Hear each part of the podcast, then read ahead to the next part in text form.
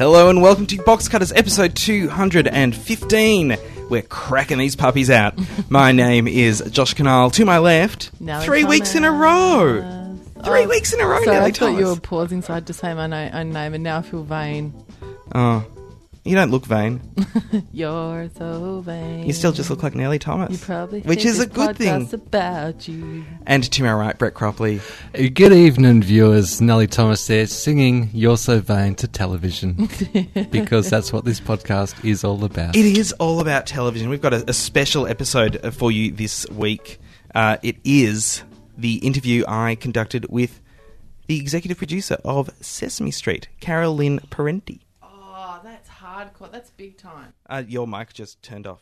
While Yeah, Josh and do Nellie are uh, dealing with their little mic problem over there, let me continue. This is from a conversation that Josh had with Carol Lynn Parente, the executive producer of Sesame Street, about four weeks ago, calling from her offices at the Sesame Workshop in New York. Enjoy. Hi, this is Lawrence Mooney. I've been on the telly, and if you're into televisual delights, then there's only one show you need to be listening to, and that's Box Cutters. Get your ears into it. Having grown up with, with Sesame Street, every time I see a new character, I get, I get a little bit of a cringe. I, I, I, I get a little bit of a, oh, do they really need someone new? Do they really? I, I mean, uh, what what can Abby do that Prairie Dawn couldn't do? Well, you know, one of the one of the reasons we add new characters is always from a writing perspective and trying to teach new curriculum. And the one thing we did with Abby when we created her for the um, a new resident on the street was wanting to have a new species that didn't exist before. So Abby, being a fairy, allows us to deal with a curriculum of entering new social groups, is really something very important for a preschooler as they start to make new friends and head into preschool and learn to get along with people that may be very different than themselves. So when you add a character, you want it to come from story perspective.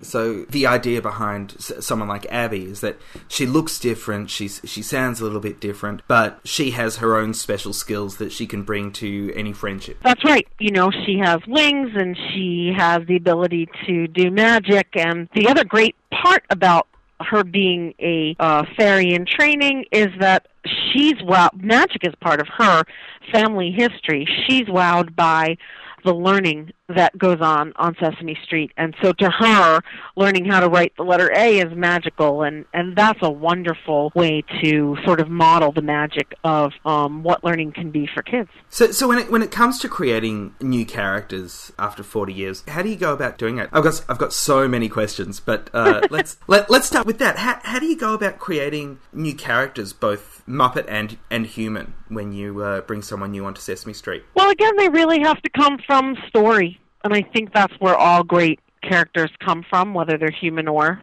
or puppet form.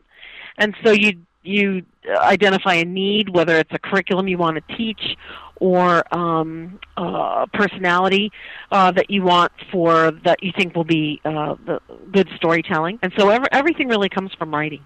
Okay, so so you have a need. How many how many writers do you have on the show? We have uh, ten writers and a head writer, so eleven. Okay, so that's, that seems like a lot of content for, for only 10 writers. I mean, in Australia, uh, the show, um, it was, I don't, I don't know if it still is, but it was shown twice a day, and we would get repeated episodes, but it was every single day. Is that is that the schedule? How how long's the season? we shoot 26 shows in a season and so it's it's pretty much a year-round calendar as we go from pre-production and then go through the writing stage and production meetings and production and then there's post-production where we add music and sound effects and do audio mixing and get the show ready for the captioning and so all of that stuff. Um it's it's just just about a year. So you're producing 26 episodes a year, Mhm. and how often is, is PBS showing it once a week, or how, how are they... it airs daily Uh, so it is daily, so there are repeats on yes yes Uh, absolutely how much say do you have in, or do you or the Sesame Workshop have in uh, telling PBS which episodes to air? How how far back in the history of Sesame Street to go?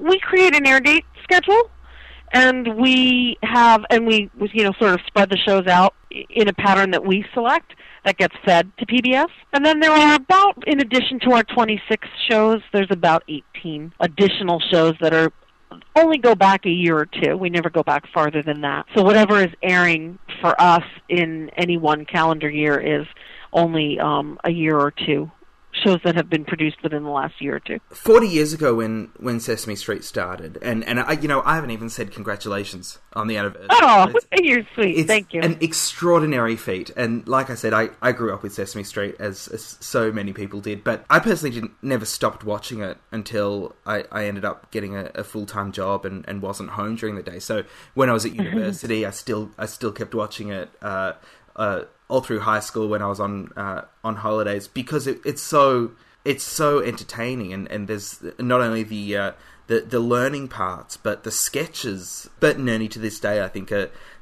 to the best vaudevillian uh, acts I, I've ever seen. Like they're just hilarious. I only just rewatched that clip where they're at the cinema and the woman with the big hat sits down. oh yeah, that's one of my favorites of all time. It's just.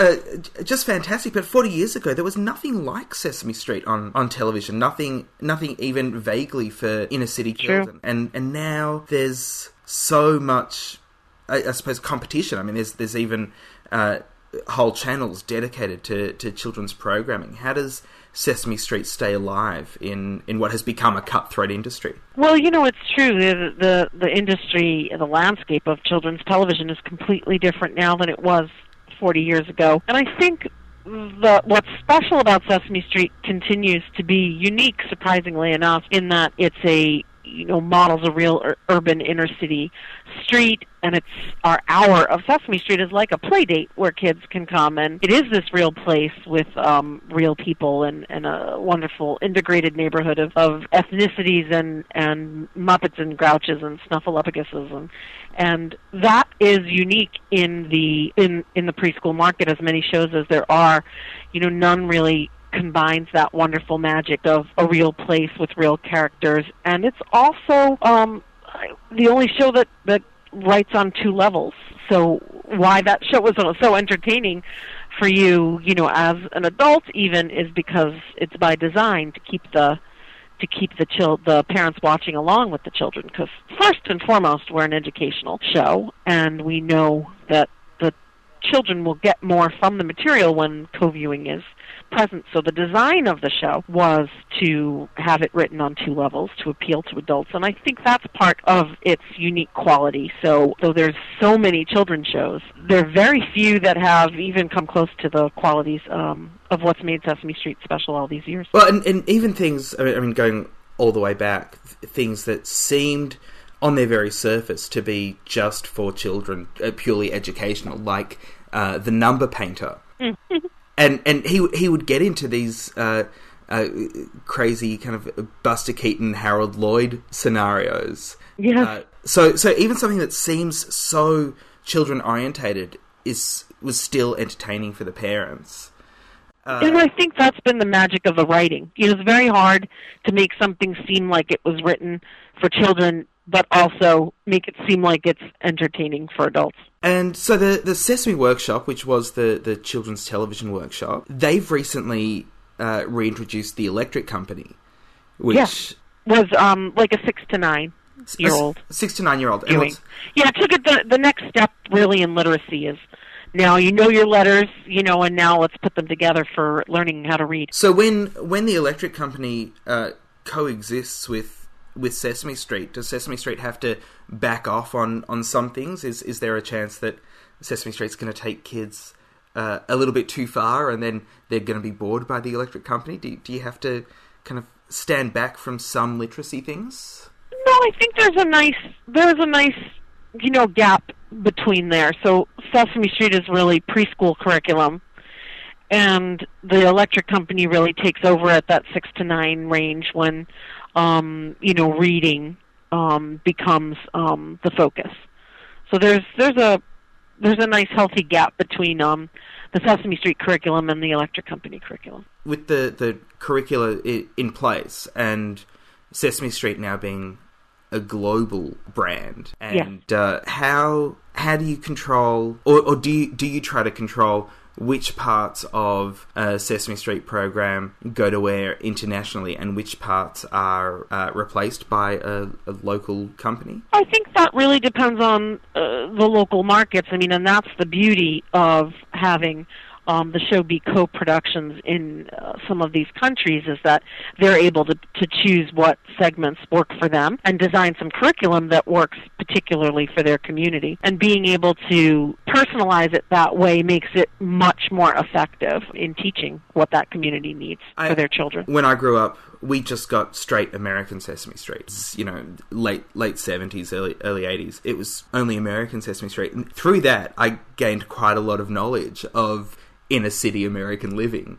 Now I wonder if, if kids get that kind of international flavour. H- how do you keep the concept of children all over the world as a a kind of theme within Sesame Street? Well, I think the show the show's become more global as the workshops efforts have become more global, and certainly it's part of what you um, think of when you create content these days. Is you're not only thinking about how it will air in the domestic Sesame Street, but you're thinking how will that content travel around the world, and and also how will that content travel in different platforms, whether it's the web or uh, pods, podcasts. We've done very well with um, creating, uh, repurposing our material in, into podcasts. So all of those things go into the design of how you create content these days. And I think certainly though our the material that is um, shot on our domestic street still has sort of an American urban setting, but that's only a, a portion of the hour. And now the rest of that hour that's created, really, you know, the the animated segments, um, Bert and Ernie and Clay is even created internationally.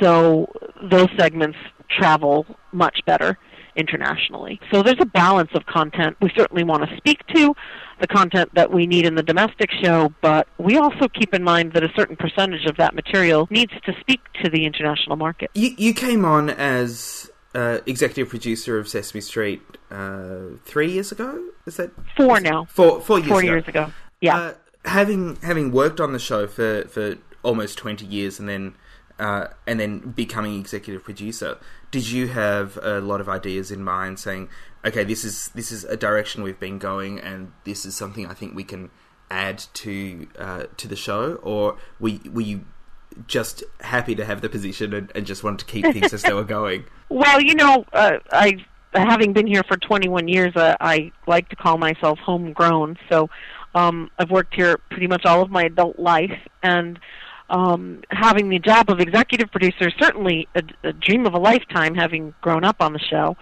And I think any creative person um, relishes the opportunity to sort of delve in and and um, and have their creative ideas realized. But the one thing about Sesame Street is that um, it is it, it's so um, it's so established and it has such an iconic reputation that you really you do want to be careful. So it's not it's something that we um have always considered sesame street and the entire workshop. You know sesame street is an experiment in children's television and i think we play with that quite frequently to to see how far we can push things and test things and and um but it also has um you know characters that you need to be faithful to and a heart and an essence that can't be disturbed. So i think the fun part about it it's like a a playground with really well defined boundaries so you can have an awful lot of fun and really push push the limits but the framework is there to guide you so it's it's been an amazing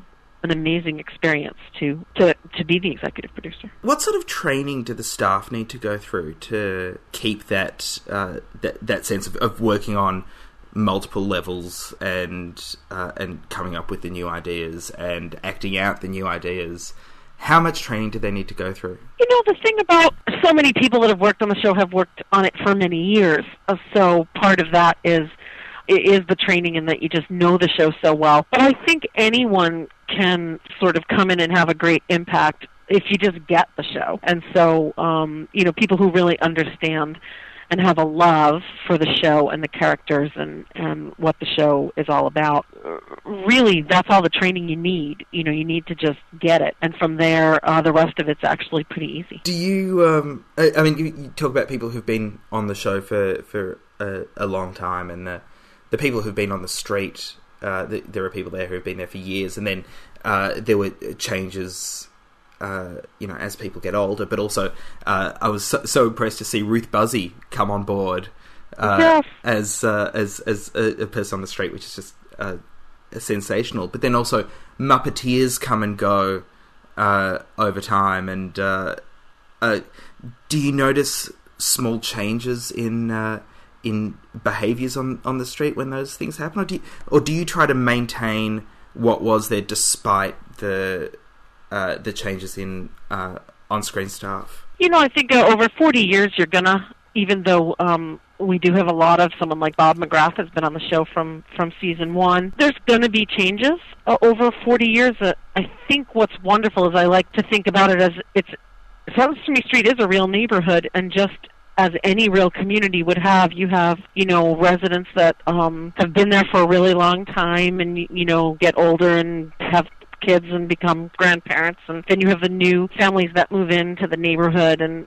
so it really just models any real community. You know you have bob who's been around. He's the the guy on the block that you know has been there a long time. And then you have chris who's just moved in and you know is uh the nephew of um of gordon and gets a job working in hooper stores so he's the new kid on the block. And same with the the puppet characters. It really just models a real community. And so you just take your your clues from that. You mentioned Gordon, and, and of course, uh, uh, the the woman who played uh, Olivia passed away at the uh, the Yeah, end, Alaina Reed. end, end of last year, and uh, uh, and also uh, you, Hooper Store. I remember so well when uh, when Mister Hooper died. Uh, Yes. that was uh, that was su- such a shock for uh, for someone who, who grew up watching Sesame Street and, and, and was still a child at the time, and uh, it was dealt with uh,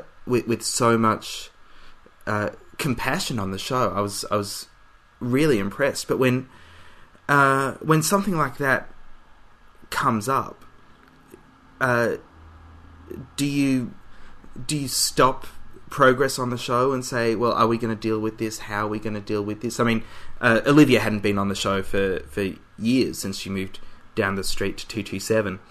but, uh, but, but do you have, do, do you think about how the real world affects Sesame Street on a, on a day to day basis? Yeah, and I think that's that's the proper way to think about it. You know, how does the real world affect? You know, the Mr. Hooper incident was really the death of a an actor that if Sesame Street was a kiddie show, would have just recast Mr. Hooper and you know kids turn over every the audience turns over every so often and you know the next generation the next year or two of kids may not have even noticed the difference and um but but that's not what Sesame Street is it's a community and so you would we dealt with chose to deal with that that um that issue in a way that you would deal with it in the community. So if mr hooper was in your neighborhood and he suddenly wasn't there anymore you'd have to try and explain to your kids what happened to mr hooper and explain that he isn't coming back. And certainly we have the benefit of a huge research department that um, guides us with all the curriculum, and especially with that curriculum of dealing with death once we decided how we were going to handle it.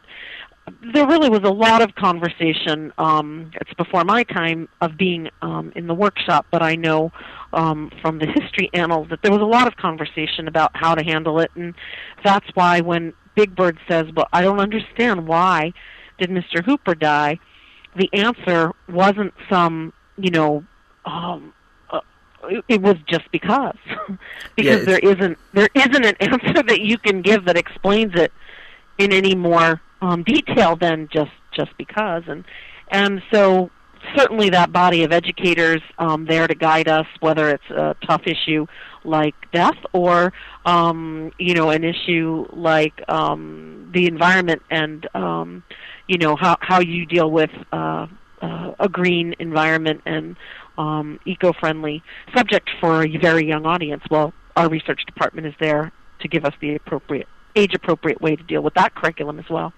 As a, a kid at the time, I, I remember thinking. I, I actually remember being impressed with how how uh, honest it was.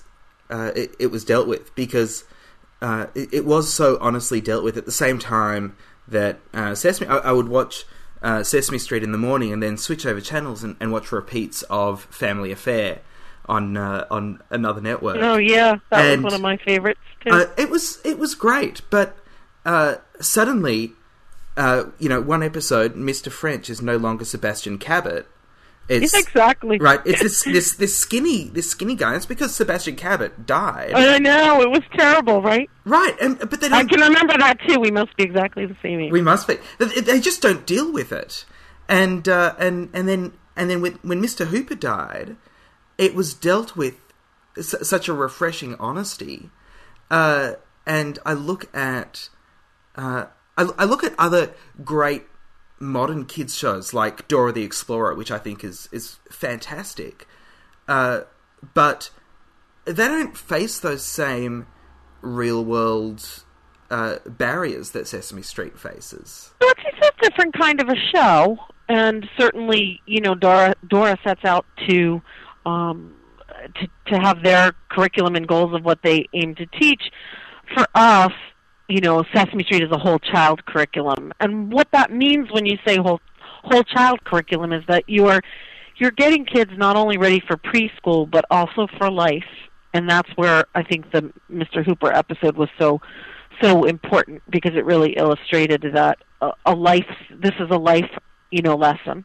And those are the types of things that a show like Sesame Street can tackle. And over the years we've tackled you know things from emergency preparedness with having a hurricane come to your neighborhood to um, dealing with bullies um, in the aftermath of the 9/11 incident and dealing with loss and these are really tough life issues that most preschool shows just can't touch.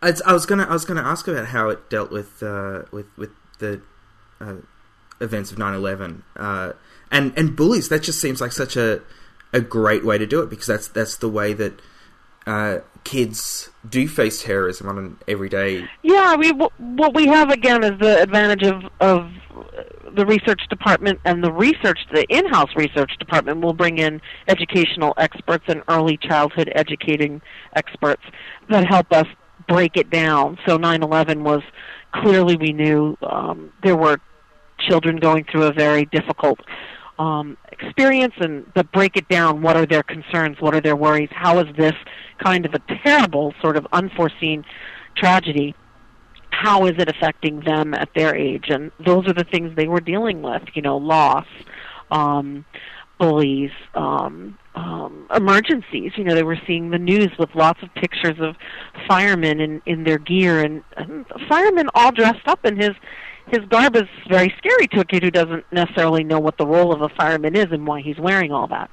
So we had an episode where there was a fire in Hooper store, and Elmo has uh, the fireman come, and he learns not only what to do in a fire, but what this man dressed in this funny um, uniform is doing, and then he takes a trip to the firehouse. So um, those are all you really take difficult life issues like that and break them down to how it's affecting you know the the preschool age children. Who is your favorite Sesame Street character? And uh, you oh, have, that's such an unfair question. no, you have to choose a favorite. you have to choose a favorite. I have mine. You, you've got to choose. You know, here's here's how I answered that. When I was growing up, my favorite character was Grover, Yep. and that was okay because I was growing up. But now I'm the mom, and I love all my children and characters equally. Oh, that's so sucky. um, mine, mine is still uh, is still Ernie. My brother's was Grover. Mine Oh, is, I, I, that's funny. I, yeah. You know what I've learned having this job is that um, each of those characters, because you, you started off by saying we have so many characters on the show, and each of those characters has their own cult following, which is really fascinating. And you can learn a lot about someone by who their favorite character is. So Well, yeah. Ernie to me is is like you know he's he's part of Abbott and Costello. Uh, exactly. and and Grover has. I mean the the waiter sketches with Grover are, are sensational. Uh, the uh, uh, the Super Grover stuff was uh, was always fantastic, and and they do every single character has uh, has their own. Uh, yes, it's the Oscar the Grouch fans you have to beware of. Is Caroll Spinney still doing Big Bird and, and Oscar? yes, He must is. be 150. He's a little less than 150. and not only that, I think it was only a year or two ago we we had him on roller skates. He still roller skates in that bird costume. oh wow, that's that seems so dangerous. How uh, how much does he um, uh, d- does he mentor uh, new people who come on the show? Um, quite a bit. He has. Um, we do have um, sort of a backup puppeteer for when things get a little, um, um, you know, too complicated or or too physical. Um, in Matt Vogel is a puppeteer that Carol has mentored. Carolyn Parente, thank you so much for joining us. Oh, on- no problem. I look Box forward to Cutters. seeing seeing you in four weeks. Hi, I'm Ryan Shelton, Box Cutters' favourite ever guest, and uh, I've really enjoyed myself on Box Cutters. So listen as much as you can, because um, I'll be having it on loop on my iPod.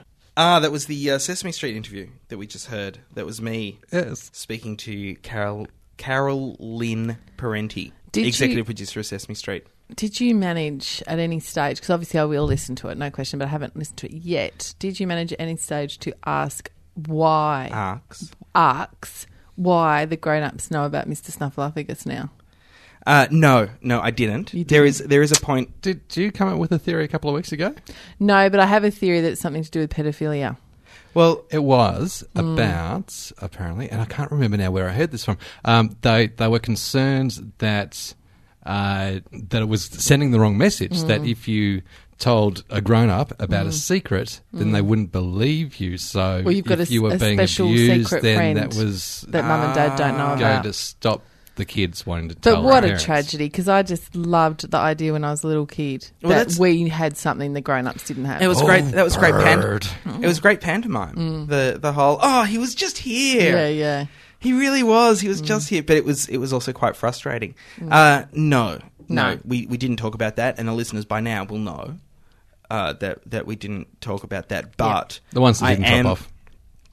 I am planning to uh, to Oh, catch sorry. up with uh, with Carolyn Parente shortly. Could that be top of your list? It's that is that is going to be top of my list. In the interview, I did say there are so many things that I want to ask. We only had Mm. half an hour because Arcs. as you heard at the end of that, as you heard, sorry, so many things I want to ask her.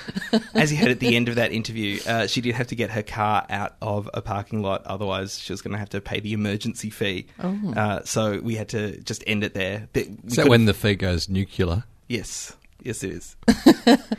Are you making fun of how I say nuclear? You don't say nuclear. I do. I thought, when did I say nuclear? She's from Western Australia. No, because I keep saying it, and then my partner he said to me, "Why are you saying it like that?" Like and I George said, "What do you mean, like what?" And he's like, "It's not nuclear." and then I couldn't work out which one was right, and I still can't. What's how do you say it? Nuclear. Nuclear. Nuclear. Think about it. It's like and how new, am I saying it? nuclear. Oh God! So think about. I didn't ask you about it, Josh. You did. Did you just ask me about it? no, I asked you. do you know the hardest thing doing shows with teenagers? They really do say ask. I know. Ask mm. Nellie, can I ask you something? And No. it takes everything in my power not to go. No, no, you can't. You can't section of a circle me something. Multiple you can't sections know of a me. circle. You can't know me with your No. two by twos. No, you can't. Anyway, so that was the uh, that was the interview. I hope you found it interesting. We are going to do a part two of that. Hopefully, Great. Uh, I'm, I'm I'm working on that. Uh, and It'd be great if you could uh, get Elmo in the studio. I don't want to get Elmo in the studio. I'm gonna Elmo's talk to- really freaking annoying. Trust me, someone with a two and a half year old, Elmo is bloody bad news. Yeah, I don't want. He's annoying. Speaking speaking But, of but someone, when someone who Elmo's doesn't talking talk, to grown-ups, he's a lot more fun. Oh, Elmo Like, talking he's, to he's grown-ups not is- doing the talking is to two-year-olds. hilarious, but I still have problems with uh, with his inability to talk about himself in the first person. Yes, indeed. And the, Oh, that Elmo doesn't like it. yeah, that Do you like as well. this, Elmo? Great. So we're not going to get Sesame Street back on uh, back on the show now because I know, I love Elmo, I really do. Nellie's shot Elmo. Uh, that brings us to the end of Box Cutters episode two hundred and fifteen. Elmo's just not completely sure picking up the new language. Uh, Well, that's- how, how the uh, That's true, and I think the pronouns go. I think there's a you know there is a, a very specific reason. Uh, one of the great things about uh, talking about Sesame Street was uh, finding out about how they build their curricula and how they how they really work through the actual learning theories behind Yeah. what they do. Do you remember It's like on a Sesame school. It's amazing. So, did you ask about uh, uh, Bert and Ernie and, and the living together and that? Oh, they're totally. you know, doing I it. didn't. You know, I didn't, Brett. Did you ask about that lady in the big chair? You know, Do you remember everyone, that lady? Yes. everyone else has already listened to the Yes. episode. Yeah. Okay. Sorry. So they know what I've asked. yeah, you know what you asked. They know what I asked. and it's nuclear. and they know that uh, now now they're You know just who going to that be was, though? disappointed. huh? You know who that was? The lady in the big chair. Yeah. Was it um, Lily Tomlin. Lily Tomlin? Yeah, Yeah. yeah. Uh, I know now. but the thing is, now you've brought up all these questions that the listeners want answers to, and they're not in the episode. so Part they two. they finished the episode just being disappointed. Part two. Josh. And they're Stay just going to tuned write to letters. Box Cutters Just going to write letters going, ongoingly. Dear Josh, can you not speak to anyone ever again? Clearly, you're just shit. These will be the follow up questions. Uh, that brings us to the end of Box Cutters episode 215. Thanks so much to uh, the ABC for helping set up that interview with Carolyn Parente. Uh, and congratulations to Sesame Street on their 40th anniversary. That's totally awesome, dude. it's amazing. Yeah. It's absolutely amazing. Uh, also, uh, if you haven't yet, why don't you, uh, if you're part of Facebook, become a fan of Box Cutters on Facebook, facebook.com slash Box Cutters. If you have a hankering for a poke from Box Cutters, Hey. No, Look no one. Sign pokes. No one fan. pokes anyone anymore. But you can, you know, maybe play Scrabble with us or something. Uh, also, people uh, still do that. I don't. I still do that. Can I say It's all I use Facebook nuclear for. and do boggle? Yes, Great. yes, you can. Uh, You can't spell it that way in Boggle, though. Why you not? can do whatever you want, Nelly. do it. Don't let him tell you what you can and can't do. Don't hold me back, man. He's not the boss of you. Don't hold me back. Uh, also on Twitter, we are Box Cutters Cast, so you can find us there Mm-hmm. until next week. Oh wait, no, no show next week until a fortnight from now. My name is Josh Kinal. I am Nellie Thomas. Hey Nelly, uh, if someone wanted to see you at the upcoming Melbourne International Comedy Melbourne Festival, International Comedy Festival. Can I encourage everyone, firstly, to buy tickets to Australian shows because I feel it's necessary to do that. Support your local artists. she's so parochial. Um, or And they're not wanna live. overpriced, are they? The, the local shows. The local show, you're looking between 20 and 30 bucks. I Yeah. mean, a movie's 18 now. Dude, you get, you know, a live person for an hour. Some of those Um, international prices are outrageous. They are. I am on at the Melbourne Town Hall at 8.15 every night in a show called I Could Have Been a Sailor. Because I coulda. Playing the big room. Oh, yeah, 55. Oh, Nice. yeah. Oh, yeah. Look Bring out, it. Cropley. Bring yeah, it. yeah. But, you know, I'd really like you to come. so you're Nelly Thomas, and you. I continue to be Brett Cropley. Thanks for listening to Box Cutters. Catch us again the week after next. Same bat time, same bat channel. And hey, let's be careful out there. Box Cutters thanks 3RRR, whose studios we use to record this podcast pretty much each and every week. Find them on the web at rrr.org.au or 102.7 FM if you're in the Melbourne metro area. If you enjoyed this podcast, please go onto the iTunes Music Store or anywhere else you find us and leave a review. It will help other people find Box Cutters and then they can enjoy it too. Email us at hooray at boxcutters.net or via SMS on 0458 288 837. That's 0458 Cutter. So if you're a Box Cutters listener and you mm. go along to Nellie Thomas's show, I could have been a mm. sailor, eight fifteen at Melbourne Town Hall during Yep. the Melbourne Comedy Festival, and you want Nellie to know that you're a Box Cutters listener and you're in the audience, mm. what you have to do is when she comes out on stage at the start of the show, shout out, "Show us your bell bottoms!"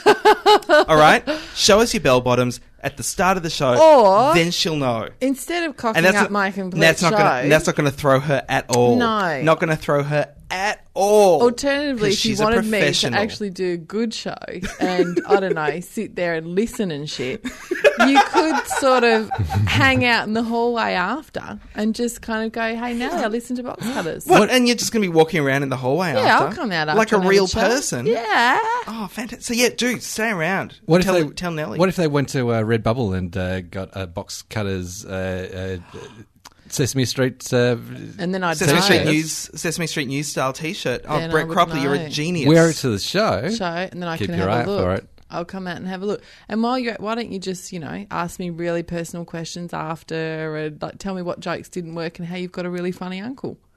That'd be great. So Is that I what you shouldn't have done that. no, Oh, I've no. look. Box cutters listeners are in a different league to your standard comedy goer. So true. by all means, come and have a chat. Do you want to hear what my funny uncle sounds like? no, I really don't. Really? I really don't. I think Brett does. You gonna? Go on then. Hi, this is Pete Smith. You've been listening to or have just missed Box Cutters.